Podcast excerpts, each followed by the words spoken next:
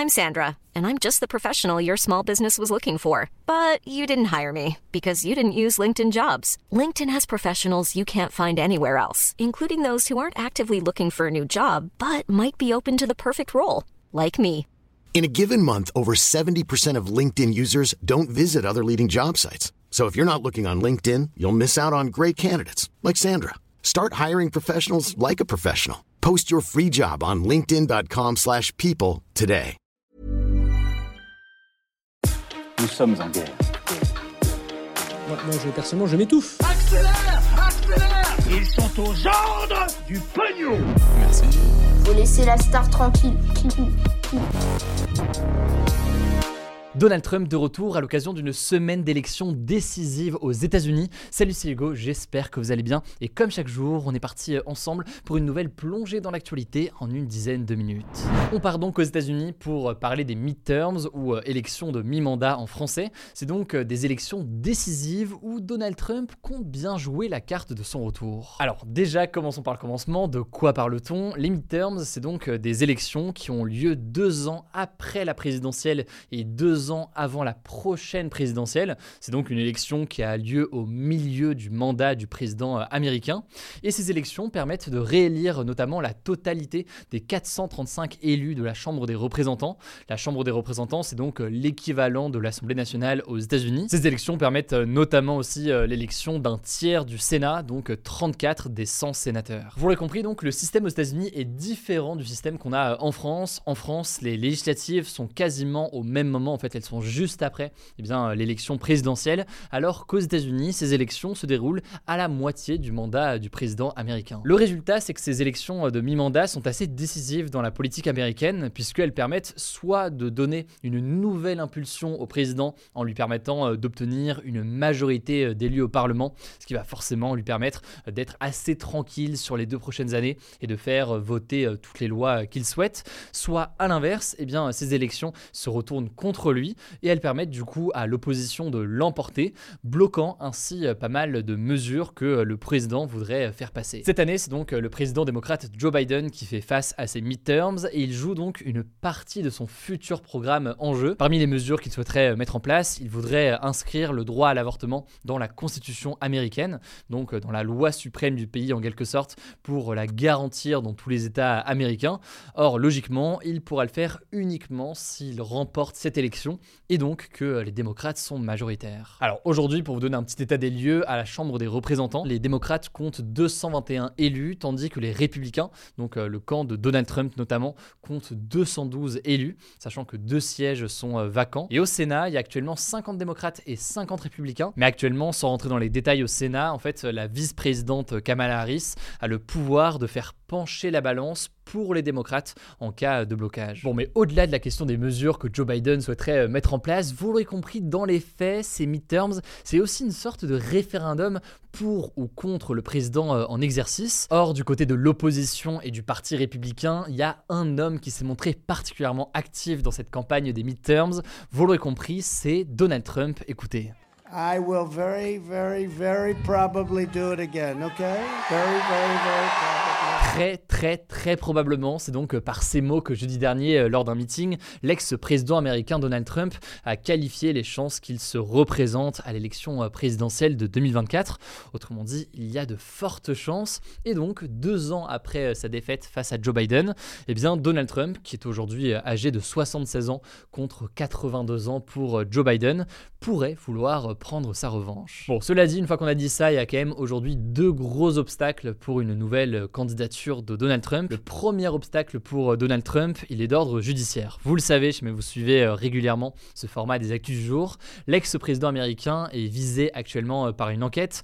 Les enquêteurs se penchent sur son rôle dans l'attaque du Capitole. Le Capitole, donc, où se situe euh, le Parlement à Washington, D.C. C'est une attaque qui s'est déroulée le 6 janvier 2021, le jour de l'investiture officielle de Joe Biden comme président, dans une élection donc que Donald Trump contestait. Alors sans rentrer dans tous les détails, en gros, euh, la question, c'est de savoir dans quelle mesure Donald Trump a encouragé ses partisans à aller envahir le Capitole pour créer le chaos. Est-ce que du coup, il est responsable de tout ce qui s'est passé? Ou est-ce que, comme Donald Trump le prétend, c'est euh, les militants eux-mêmes qui ont pris euh, cette initiative? Sur cette affaire, Donald Trump risque une amende, de la prison, mais surtout potentiellement eh une peine d'inéligibilité, donc l'impossibilité de se présenter à tout mandat, y compris eh bien, le mandat de président des États-Unis. Forcément, c'est un potentiel obstacle majeur pour euh, Donald Trump. On verra donc comment euh, se poursuit la procédure. Premier obstacle potentiel, donc la justice. Deuxième obstacle potentiel à un retour de Donald Trump, eh bien, c'est le processus de désignation du candidat au sein de son propre parti, donc euh, le parti républicain.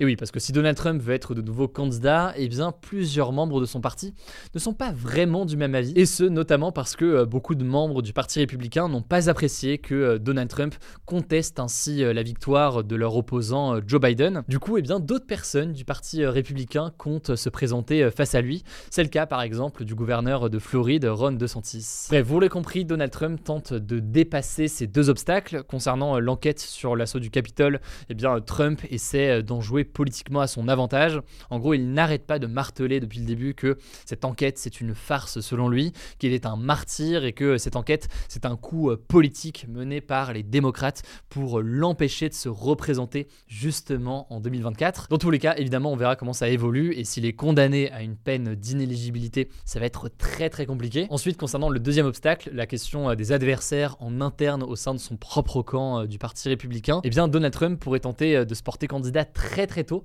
de façon justement à couper d'une certaine façon l'herbe sous le pied de ceux qui oseraient le défier. Bref, quoi qu'il en soit, Donald Trump profite de ces élections de mi-mandat donc pour refaire surface pas mal ces derniers jours. On verra donc à quoi ressemblent ces élections de mi-mandat. Ça se passe ce mardi. On vous débriefera du coup euh, les résultats mercredi dans les actus du jour.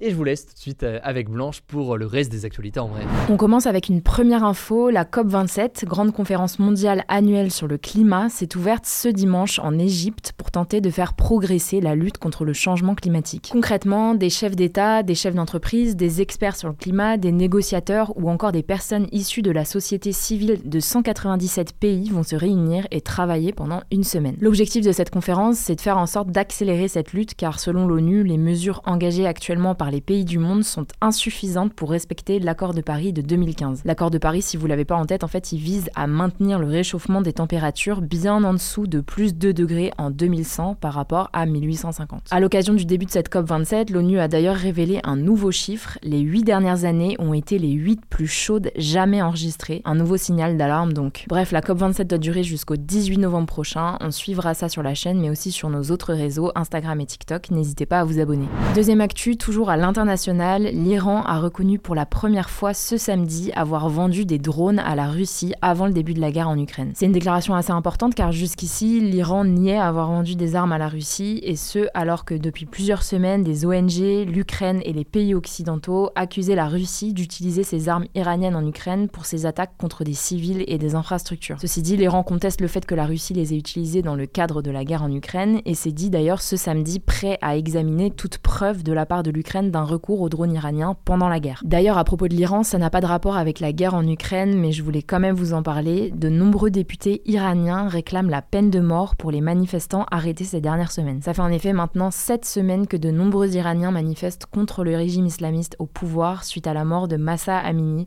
une jeune femme de 22 ans décédée quelques jours après son arrestation par la police car elle ne portait pas son voile correctement. Et donc ce dimanche, 227 des 290 députés iraniens ont réclamé à la justice de punir ceux qu'ils appellent les ennemis de Dieu, faisant référence donc aux manifestants arrêtés, sachant qu'environ 1000 personnes ont été arrêtées depuis le début du mouvement et que déjà 200 personnes ont été tuées par les forces de sécurité selon des bilans d'ONG. Troisième info, en France cette fois-ci, Jordan Bardella, âgé de 27 ans, a été élu nouveau président du Rassemblement national ce week-end. Bon, c'est pas vraiment une surprise, il était déjà président par intérim cette année quand Marine Le Pen était occupée par sa candidature à l'élection présidentielle. Et suite aux élections législatives, Marine Le Pen a décidé de ne pas candidater pour un nouveau mandat de présidente pour prendre la tête du groupe des 89 députés du RN à l'Assemblée nationale, qui est d'ailleurs le plus gros groupe parlementaire de l'histoire du parti. Du coup, pour bien comprendre, président du parti, ça ne veut pas dire que Jordan Bardella sera forcément le candidat du RN à la présidentielle en 2027.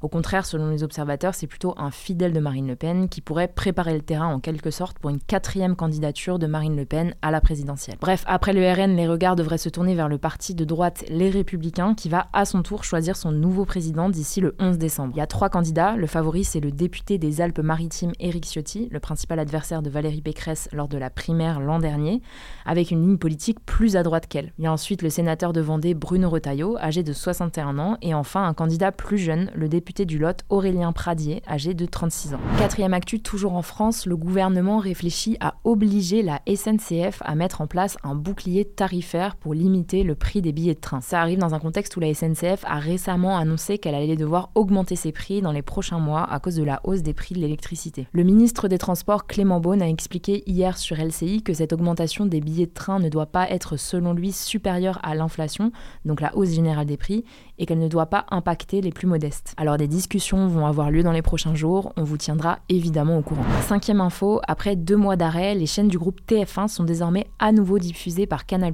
suite à un nouvel accord de distribution conclu vendredi soir entre les deux groupes. Ça concerne donc les chaînes TF1, TMC, TFX, TF1 Série Film et LCI. Pour ceux qui n'avaient pas suivi, en fait les deux groupes n'arrivaient pas à se mettre d'accord lors du renouvellement de leur contrat de distribution fin août, et du coup début septembre, le groupe Canal+, avait tout simplement décidé de supprimer toutes ces chaînes de ces bouquets. Résultat, les abonnés Canal ne recevaient plus aucune chaîne du groupe TF1 chez eux, que ce soit en direct ou en replay. En tout cas, cet arrêt a eu un impact non négligeable sur TF1 qui a enregistré une chute importante de ses audiences en octobre. Enfin, dernière info en France et ça concerne la santé. Depuis ce lundi, les pharmaciens peuvent injecter tous les vaccins et les rappels prescrits par les médecins, donc par exemple les vaccins contre le tétanos, la rougeole, le papillomavirus ou encore la coqueluche. Jusqu'ici, ils ne pouvaient administrer que les vaccins contre le Covid et la grippe. Alors il y a deux objectifs derrière cette mesure. D'une part, soulager les médecins généralistes, qui étaient jusqu'ici les seuls à pouvoir administrer ces vaccins, mais aussi d'autre part augmenter le nombre d'adultes vaccinés. En effet, se faire vacciner, ça demandait pas mal d'efforts pour les patients qui devaient prendre un premier rendez-vous chez le médecin, aller acheter leur vaccin, puis prendre un deuxième rendez-vous chez le médecin pour se faire injecter le vaccin. Bref, à voir donc comment les pharmaciens vont s'organiser. En tout cas, dans les deux prochains mois, ils devraient également pouvoir prescrire eux-mêmes ces vaccins. Pour ça, il faudra attendre le feu vert des députés et des sénateurs. Voilà, c'est la fin de ce résumé de l'actualité du jour. Évidemment, pensez à vous abonner pour ne pas rater le suivant, quelle que soit d'ailleurs l'application que vous utilisez pour m'écouter. Rendez-vous aussi sur YouTube et sur Instagram pour d'autres contenus d'actualité exclusifs. Écoutez, je crois que j'ai tout dit, prenez soin de vous et on se dit à très vite. Mom deserves the best, and there's no better place to shop for Mother's Day than Whole Foods Market. They're your destination for unbeatable savings, from premium gifts to show-stopping flowers and irresistible desserts. Start by saving 33% with Prime on all body care and candles. Then get a 15-stem bunch of tulips for just $9.99 each with Prime. Round out Mom's menu with festive rosé, irresistible berry chantilly cake, and more special treats. Come celebrate Mother's Day at Whole Foods Market.